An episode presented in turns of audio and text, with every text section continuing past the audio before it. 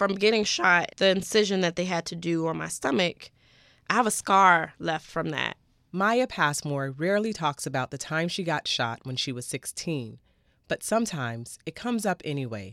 If I'm in a bathing suit or like I, I rarely do it working out, but if I do work out with the you know with the sports bra, you'll see my scar and it it normally prompts that what happened to you. It was a school day, and Maya fell asleep with her clothes on. Maybe around two o'clock that morning, I was awakened um, with a gun to my head. A man she had never seen before had broken in. She remembers him telling her to take off her pants. I just kind of said a little silent prayer to myself, like, you know, if this is if this is it, I'm going out with the fight. So we wrestled into the hallway, and from there he um, he pistol whipped me in the head. So it like detached my eyebrow, but I didn't even know it was like that hard of a hit. He ended up shooting me and he shot me in the chest. The man got away. Maya spent three months recovering from the gunshot wound. At Jackson Memorial Hospital, her friends from Miami Northwestern High School were regular visitors. We didn't even have the TV on. They were my my entertainment, my energy, my laughter. Anytime I got a chance, I would have my father drop me off at Jackson Memorial Hospital. I made it my duty to go see her every day after school. Arlen Augustin is one of Maya's closest friends. He remembers looking back at Maya's empty desk. It definitely did affect me in the sense like, man, I wonder what's what's Maya's doing right now. You know, what is she? What would she have been doing if she was here in class today? So just turning back and not being able to see that familiar face or that familiar smile. Before she was shot, Maya was a confident teen. She liked to dress like a tomboy sometimes, and she says she was never really self conscious about how she looked. But after she was shot, it was one of the things she was most apprehensive about when it was time to go back to school. I couldn't walk fully straight up right away. I had a scar above my eyebrow from my stitches. I didn't want to look like what I had just gone through.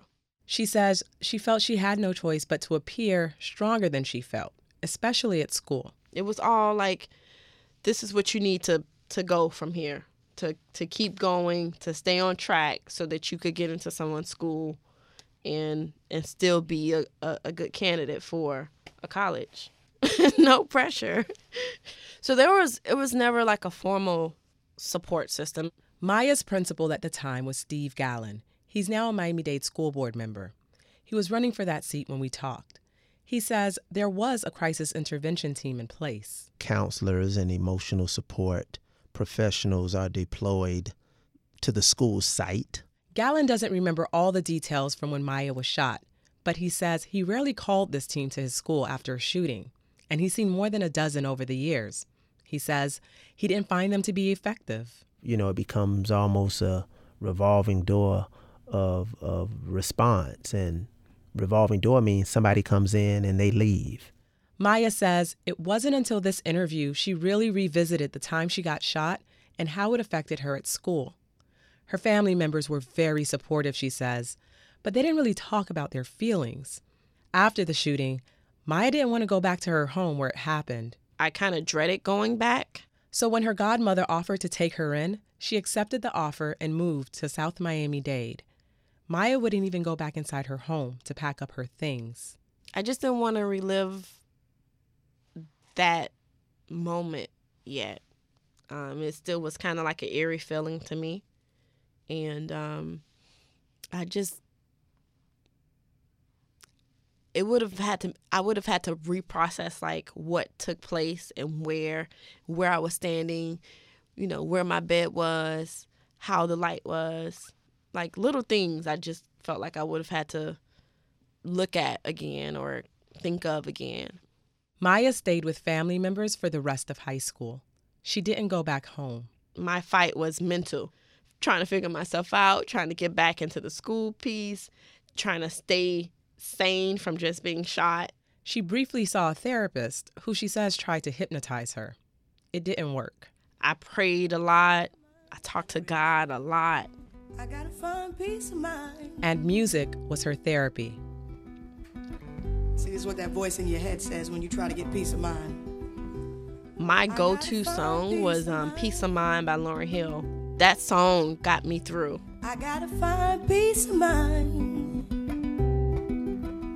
He says it's impossible, but I know it's possible. He says it's impossible. Her high school friend Arlen watched her struggle. So if I would see her looking, you know, a little sad or a little down, you know, I was like, hey, Maya, everything's good. You all right?